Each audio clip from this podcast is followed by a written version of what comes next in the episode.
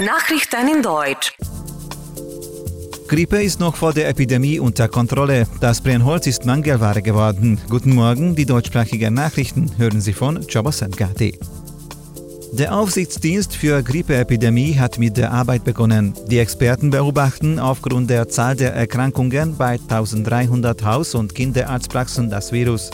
Die Ärzte schicken die Proben von den Patienten, die grippeähnliche Symptome hatten, regelmäßig zur Untersuchung zu. So kann aufgrund der Ergebnisse die Erscheinung und Verbreitung der Influenzaviren Woche für Woche mitverfolgt werden. Das Finanzamt hilft bei den Online-Einkäufen. Diese sind immer beliebter und die Zahl der Produkte, die von außerhalb der EU bestellt werden, wächst kontinuierlich. Deswegen informiert die Behörde über die Zölle und Abgaben der Waren die interessierten Menschen auf ihrer Homepage.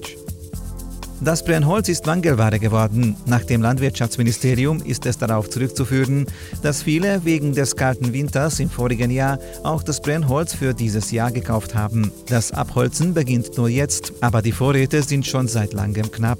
Das Ministerium wies darauf hin, dass vom sogenannten sozialen Brennholz die gewünschte Menge zur Verfügung steht.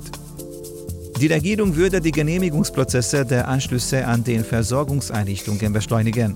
Das Verfahren könnte beim Gas um 100, beim Strom um 150 Tage kürzer werden. Der dazu nötige Gesetzentwurf wurde bereits dem Parlament vorgelegt.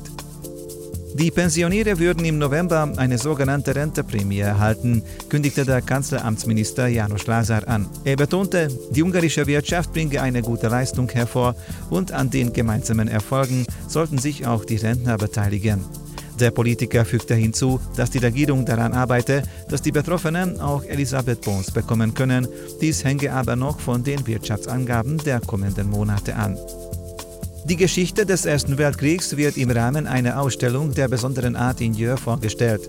Es wurde ein 9 Meter hohes Zelt mit 18 Meter Durchmesser auf dem Dunakapu-Platz aufgestellt, in dem das Ungarische Nationalmuseum bis Samstag zahlreiche Erinnerungen aus dem Zeitalter präsentiert, unter anderem einen Waggon, der das Schicksal der Soldaten auf dem Weg zur Front symbolisiert, ein Karussell, einen Straßenbahnwaggon und eine Schreibmaschine, die auf die Propaganda hinweist. Die erste Station war in Eger, wo die Ausstellung 37.000 registrierte Besucher hatte.